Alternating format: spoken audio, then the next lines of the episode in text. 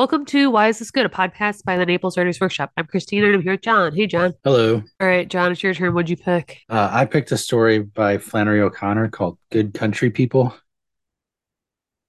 This morning, when the girl came in, Mrs. Freeman was on Carramae. She thrown up four times after supper, she said, and was up twict in the night after three o'clock. Yesterday she didn't do nothing but ramble in the bureau drawer. All she did, stand up there and see what she could run up on. She's got to eat, Mrs. Hopewell muttered, sipping her coffee, while she watched Joy's back at the stove. She was wondering what the child had said to the Bible salesman. She could not imagine what kind of a conversation she could possibly have had with him. He was a tall, gaunt, hatless youth who had called yesterday to sell them a Bible. He had appeared at the door carrying a large black suitcase that weighted him so heavily on one side that he had to brace himself against the door facing. He seemed on the point of collapse, but he said in a cheerful voice, Good morning, Mrs. Cedars, and set the suitcase down on the mat. He was not a bad looking young man, though he had on a bright blue suit and yellow socks that were not pulled up far enough. He had prominent face bones and a streak of sticky looking brown hair falling across his forehead. I'm Mrs. Hopewell, she said. Oh, he said, pretending to look puzzled, but with his eyes sparkling. I saw it said the Cedars on the mailbox, so I thought you was Mrs. Cedars. And he burst out in a pleasant laugh. He picked up the satchel, and under cover of a pant, he fell forward into her hall. It was rather as if the suitcase had moved first, jerking him after it. Mrs. Hopewell, he said, and grabbed her hand. I hope you are well. And he laughed again, and then all at once, his face sobered completely. He paused and gave her a straight, earnest look and said, Lady, I've come to speak of serious things. Well, come in, she muttered, none too pleased because her dinner was almost ready. He came into the parlor and sat down on the edge of a straight chair and put the suitcase between his feet and glanced around the room as if he were sizing her up by it. Her silver gleamed on the two sideboards. She decided he had never been in a room as elegant as this. Mrs. Hopewell, he began, using her name in a way that sounded almost intimate. I know you believe in Christian service. Well, yes, she murmured. I know, he said and paused, looking very wise with his head cocked on one side, that you're a good woman. Friends have told me. Mrs. Hopewell never liked to be taken for a fool. What are you selling? she asked. Bibles, the young man said, and his eye raced around the room before he added, I see you have no family Bible in your parlor. I see that is the one lack you got. Mrs. Hopewell could not say, My daughter is an atheist and won't let me keep the Bible in the parlor. She said, stiffening slightly, I keep my Bible by my bedside. This was not the truth. It was in the attic somewhere. Lady, he said, the Word of God ought to be in the parlor. Well, I think that's a matter of taste, she began. I think, lady, he said, for a Christian, the Word of God ought to be in every room in the house besides in his heart. I know you're a Christian because I can see it in every line of your face. She stood up and said, Well, young man, I don't want to buy a Bible and I smell my dinner burning. He didn't get up. He began to twist his hands, and looking down at them, he said softly, Well, lady, I'll tell you the truth. Not many people want to buy one nowadays. And besides, I know I'm real simple. I don't know how to say a thing but to say it. I'm just a country boy. He glanced up into her unfriendly face. People like you don't like to fool with country people like me. Why, she cried, good country people are the salt of the earth. Besides, we all have different ways of doing. It takes all kinds to make the world go round. That's life. You said a mouthful, he said. Why, I think there aren't enough good country people in the world, she said, stirred. I think that's what's wrong with it. His face had brightened. I didn't introduce myself, he said. I'm Manly Pointer from out in the country around Willohobie. Not even from a place, just from near a place. So, what made you pick this story? Well, I'm just thinking about stories and I'm thinking, no, we should do another Flannery O'Connor. And then this particular Flannery O'Connor story, I remember when I first read it, I didn't know what to do with it. I just kind of finished it and was like, okay, and then uh, moved on. So I thought, let's do that one.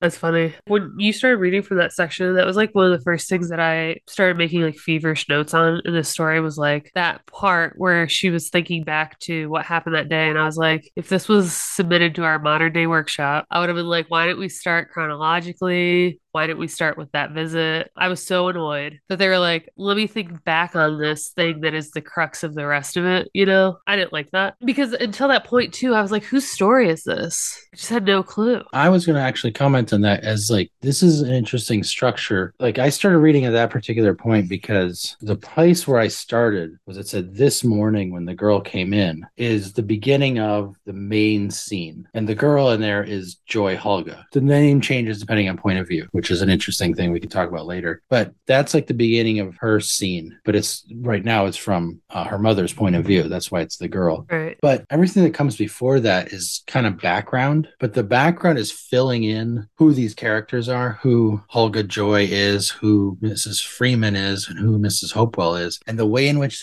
it's done is by repeatedly bringing to mind every morning they meet together, the three of them in the kitchen. Mrs. Yes. Hopewell makes breakfast. Hulga Joy comes downstairs, and Mrs. Freeman comes over to visit with them, and they they chat, they talk, they have breakfast. And over and over and Right. over again, we get Mrs. Freeman comes over to the kitchen. Joy comes down the stairs. She's clumping on her false leg. And then we get those images over and over again while we're getting the backstory. So it's like, even though we're starting with backstory, we're starting with the Right. scene in a, in a weird way. So by the time we get to the scene, it's totally familiar. We know exactly what where we are. And then we get a paragraph of that scene, and then we jump backwards to the previous day, which sets up what the scene is going to be about. Because then when we come back to the present scene, we get Joy's point or Hulga's point of view, and she is waiting for the meeting that she arranged with the Bible salesman. He was going to come back and she was going to meet him at 10. So, like, the current moment of the story is coming downstairs to the kitchen, waiting for 10 o'clock when she's going to meet the Bible salesman, and then going off and meeting him. And then what happens Right. after that. And everything else is kind of woven into that scene. So it's a little bit like the kind of structure we talked about when we talked about with Snow and the Black Phone, where it starts off in the main scene, goes to backstory, and then continues the main scene. Except this one starts with backstory. The backstory sets up the main scene, and we get pieces of the main scene before we get to it so that it's familiar to us. And then it goes on from there, which is um, Right. really cool twist on it, on that structure, I thought when I was reading it or when I was reflecting on it. I see, like, you explain it, like how it works and why it's helpful. It was just so confusing for me.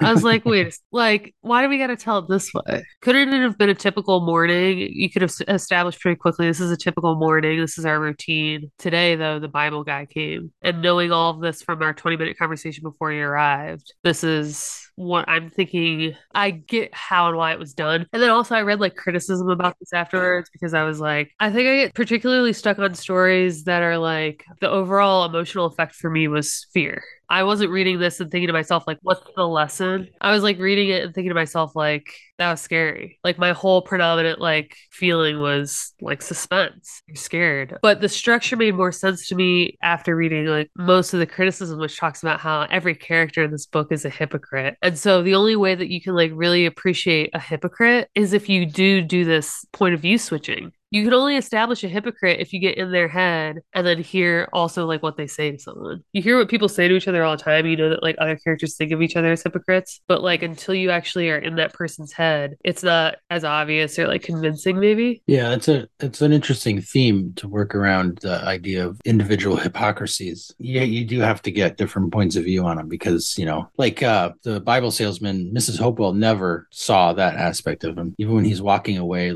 having Right. left her daughter in the top of the barn, she's like, "Ah, there he goes. What a simple, good country person." Yes. And meanwhile, we know and the dramatic irony of it is we know he just uh, revealed himself. Yeah, that's a good point. The the backstory does establish all that, like everything that they kind of like leads up to that first scene sets up those those three characters into which this Bible salesman is going to be introduced, and their like their perspectives on things, their the way in which they Yeah. uh, intersect in that kitchen. I think the other thing that's key about this is like maybe you could establish who a hypocrite is without being in their head, where like they say they're going to do something and they don't, or like their actions are contradictory for themselves and other characters. Like that can all be established without being in their head. But I think what was key here too is that they're not only hypocrites, but they all have personal thoughts and judgments about the other characters that they don't voice. And Yes. that was what was key. And there is, after reading this, like criticism, like I said, I, I don't pick up on this on my own. But afterwards, I'm like, okay, I totally see what she's doing here. She's putting everyone on the moral high ground for like very, very, very different reasons, while simultaneously, all these people are like pretty horrific to each other and are also like hypocritical in the sense that like they excuse some of their their own behaviors, but still think that they're better than these other people that do or don't do the same thing. You know, so we've got this girl at the center who says she's an atheist and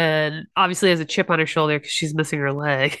but she's around here like she's like clunking around pretending that she's the best because she doesn't buy into this like what she couches as like religious hypocrisy. She sees all these people as like being religious but really not good people. And so when she's like hanging out with this country boy though, she does the thing where she like assumes that he's also not going to hurt her. It was it's weird. She wanted to think the best of him but not of her relatives. And then uh she gets her ass handed to her. I think what's interesting too here is like he's the villain, but he's the only one that showed his true colors the whole story. Yeah, yeah. She even Hulga was trying to hide her intentions from him when she was when we understood what they were, but she was not being Right. forthcoming. Yeah, she's gonna go home and she she's gonna like probably try to play it off like she didn't fall victim to something, but in her head she's also gonna feel like a victim. When really, yeah, she didn't have true intentions. She's not necessarily this perfect person. Uh he didn't prey on a really, really good girl. Like she might be crippled, but that doesn't make her inherently good. There's a tragedy in the middle of it too because she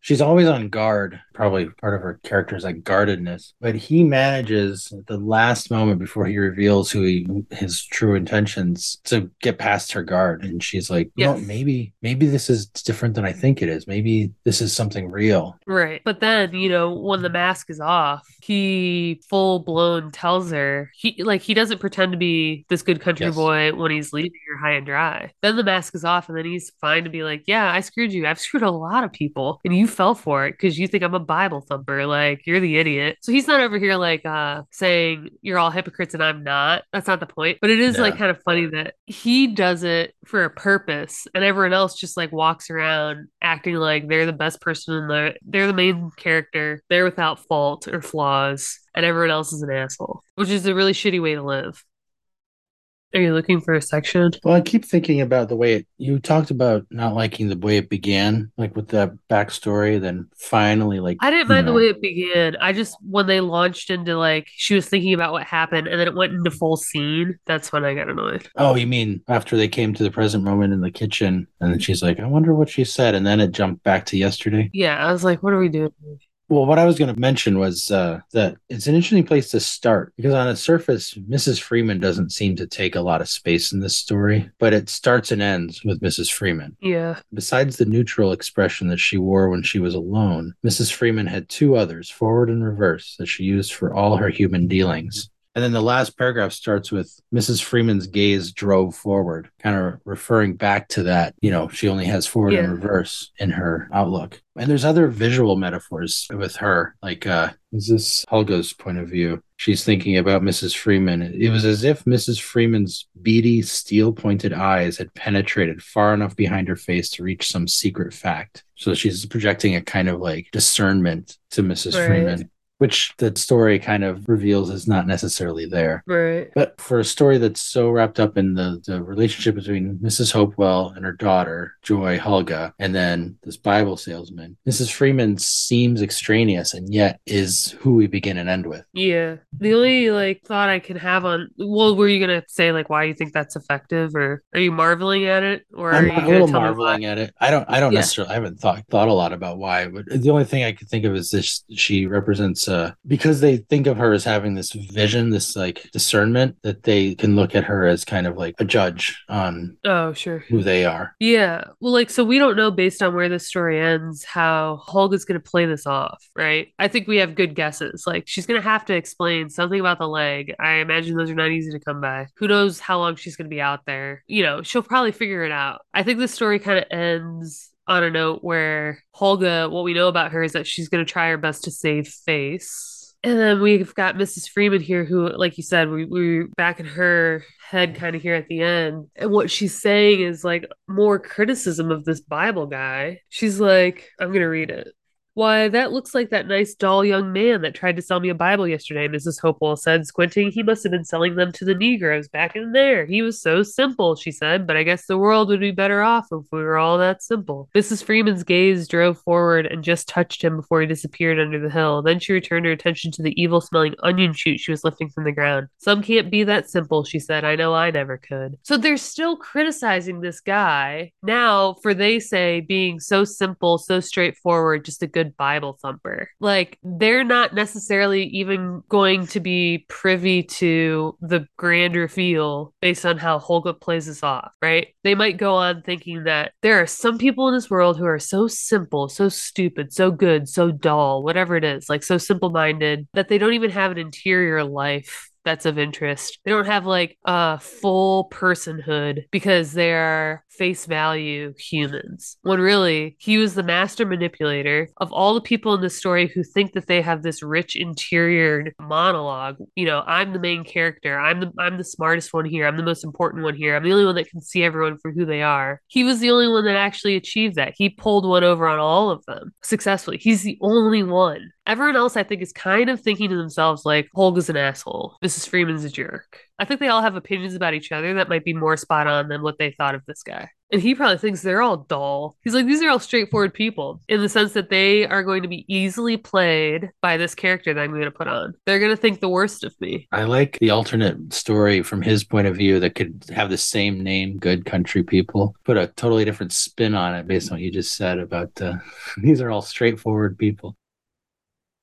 Yeah, so I guess what we as we've established from this episode would be that these perspectives that we're able to kind of like see everyone's interior thoughts at some point, except for his, you know, really does work to establish this whole theme of feeling high and mighty, right? You can't get that sense as well as you might if you're not in someone someone's head. On the topic of, you know, getting perspectives on things, I wanted to mention this, the way in which she sets up the head hopping. This is such a Flannery O'Connor kind of thing to do where she just she has that toolbox of things that fiction can do and she knows exactly how to deploy them. Right. It's almost too like if you're looking for them, they're they're like so obvious, but they're so Yes. subtle when you're reading them that you don't necessarily pay attention to them. So one of the things she does is okay, so she's uh she's in Mrs. Hopewell's head. Mrs. Hopewell excused this attitude talking about her daughter's attitude because of the leg which had been shot off in a honey accident. And then throughout this um she's going thinking about her daughter. Then she says her name was really Joy, but as soon as she was 21 and away from home, she had had it legally changed. Mrs. Hopewell was certain. This is still in Mrs. Hopewell's head, right? Mrs. Hopewell was certain that she had thought and thought until she had hit upon the ugliest name in any language. Then she had gone and had the beautiful name Joy changed without telling her mother until after she had done it. Her legal name was Hulga. When Mrs. Hopewell thought the name Hulga, she thought of the broad, blank hull of a battleship. She would not use it. She continued to call her Joy, to which the girl responded, but in a purely mechanical way. So we're totally in in Mrs. Hopewell's head there, and this she's been referring to her daughter as Joy like for what four or five pages by now. And suddenly the next paragraph starts Hulga had learned to tolerate Mrs. Freeman. We've jumped perspectives. And Flannery Connor has set us up to understand that shift in perspectives by just changing that name with everyone everything that had just gone before, which sets up both Right. characters. It's it's like it's doing five things at once. And one of those things is setting us up for this POV change Right. which is like I said, it's such an obvious way to do it, right? To have one character refer to one another character by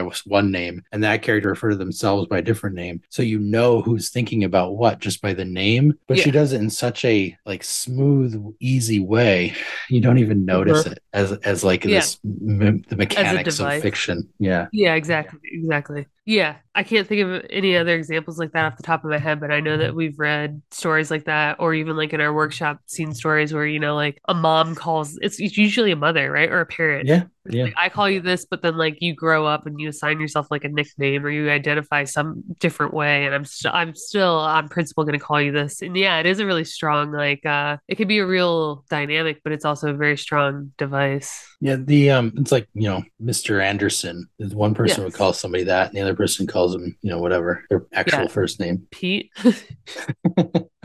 okay. So do you have a takeaway? I don't know. The, my takeaway was going to be one of three things. One of them was the structure that I talked about. One of them was that POV I thing that I borrow one talked of them?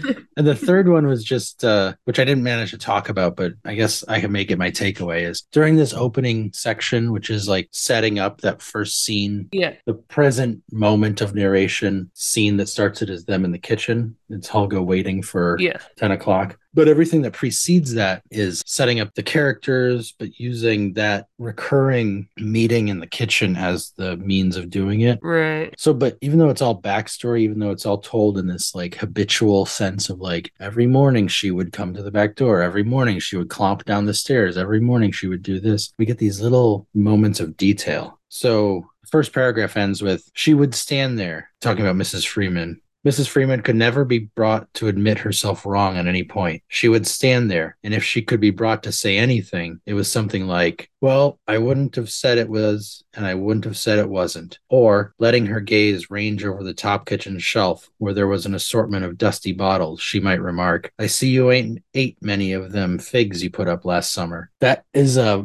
really concrete, specific moment, which is presented within this, you know, habitual scene. It doesn't happen every morning that she said talks about the figs, right? It's just one time within the series of events that were are being summarized here. She talked about the figs, and it's being used as an example. And it's those specific concrete moments used as examples, used as uh, to kind of flesh out the summary of habitual events Yeah. that I think are often missing in some of the work we would talk about in the workshop. This is what makes it breathe. This is what enlivens it. And um, if you're A gonna, if you're gonna, example. yeah, particular, but not just like it, can't be vague. It has to be specific and concrete, and it has to spell out a moment, right? Right. Where like maybe like a less experienced writer would have these characters having a conversation that we get the sense they have every morning or that they've had, you know, that just in general that they do this every day. Yeah, Maybe they would like quickly jump ahead to say that I'm doing this to establish that this is a habit versus like letting us see a full example that is so mundane that we know it's a habit. Well, it'd be like the difference between saying every morning she would make the coffee, and every morning Mrs. Freeman would hold her cup out, and every morning Mrs. Hopewell would turn and pour coffee into the cup. That's not a specific concrete moment within the series of, of events. You talk about the one where Mrs. Hopewell looks past the coffee and makes a comment about something, like the figs. The Right. one, the, the one time that Hulga had to stop on the stairs in order to adjust her leg or something, or uh, the moment the the morning there were no eggs Uh-huh. or whatever it is. You find Right. like a very specific moment that doesn't reoccur. It's not something that happens every morning, but it's just it helps paint the picture of of these mornings, the kind of things that happen. Yeah, and in, in pointing out what is unique about that morning, you can like establish that this is out of the norm, but the rest is Yeah. And it doesn't even have to be like this leads into a specific morning, but the Yeah. figs thing didn't happen on that specific morning. It's just a specific moment from the series of moments that happened before. right. And whether or not you're establishing a morning routine to tell us about a unusual morning later, it can still do so much to like establish characters and things Yes. Exactly. for us to know that this is their dynamic and it's regular and normal and they're all familiar with it. Yeah, that's I think that's good. That's a good takeaway because that's a pretty specific thing that we probably don't all realize that we do, but we probably do pretty often, right? Yeah. If we're trying to establish something, it's the quickest way to do it is to just tell you flat out that this is recurring. And we always Yeah. think that we're doing it in a way that's like maybe literary in the sense that we're like instead of saying this happened every morning, we- we might like be a little more creative, but it's still not as effective as showing it because it makes them memorable. Yeah. Yeah, and this that particular example is being used not Yeah. nec- not only to show the dynamics of the scene that reoccurs, Right. but to explore the kind of character that Mrs. Freeman is, which is the point Yes, of the old, the whole extended Yes. area, thing. Yeah, like this is a good anecdote about Figs, and I'll tell you a little bit more about her. That's right. It's very simple. Yes. I really don't have like a takeaway except that what I like kind of found myself commenting on throughout this is the idea that I knew from the way that they were talking about this Bible guy that like something's not right with him, but I didn't know what it was going to be because they all, none of them necessarily had thoughts that he had bad intentions, but they were all preoccupied by this conversation, right? So like you kind of know this is the point of the story is like whatever this guy's going to do. I can't really remember if they explicitly stated this, but it felt to me like the assumption was like Holga is lame, literally and figuratively. Like she sucks. They all hate her. Like she's got a stump of a leg and she's like a bump of a log of a person. She's negative and boring. Like she only took care of herself, all this kind of crap. So like they just assume that this boy has like either he does have bad intentions or like he doesn't, and they're confounded by that because why would you like this girl? You're a good Bible boy. Like what what are you doing with this chick? You know? So like their doubts put suspicion in the reader's mind. So I'm reading this story, and then from what I know about Flannery O'Connor, waiting for horrific like triple homicide. I'm I'm waiting for the other shoe to drop, you know, throughout this, and I'm still I was still like I said taken aback by like what it actually was. I don't know. I know I've said this like as a takeaway before in terms of like how to build suspense, but like one of the ways I think she does it here is to show us other characters having suspicions. Like with her other one, like uh, a good man is hard to find. She told us from the beginning that there's a murderer on the loose. That was enough to like prick your spidey senses. But like, here, she wasn't like, "There's a pervert on the loose. Which one is it?" the only thing she did was say was show us all these characters having bad thoughts about other characters. Like, what's his game? And then I'm like, yeah, what is his game? Just in hindsight, that's like an interesting way to do it. Maybe the next time you have a character in a story that like does have bad intentions, whether or not the character that suspects it ever is the one to discover it. It's cool to like plant the seed in my mind by, you know, having a character think it or wonder it, even in passing. Because if I'm paying attention as the reader, then I'm remembering that. Yeah. So the other story, A Good Man is Hard to Find, like you said, it started off with discussion of the murderer. And then yeah. concerns and worry about the murderer kind of drove what they did. So it was just a constant. Right. Then this one's, it's called Good Country People. And then the thing that they keep coming back to is like, right. what is a good country right. person? Like, oh, he's a good country person. They're right. a good country person. This, and then they talk about it. It's like in their vocabulary and in their uh, conversations. It's like, oh, they're just good country people. And they say it, what, like five or six times in various ways it comes up. So the fact that that is more or less a theme of what's happening sets our minds, like, especially with the, uh, we can see, like, oh, these people aren't quite the way they seem. Like, what are they getting at? You know, that's going to uh, get us spinning. It doesn't have to be a murderer, right? It could be the concept of what's good.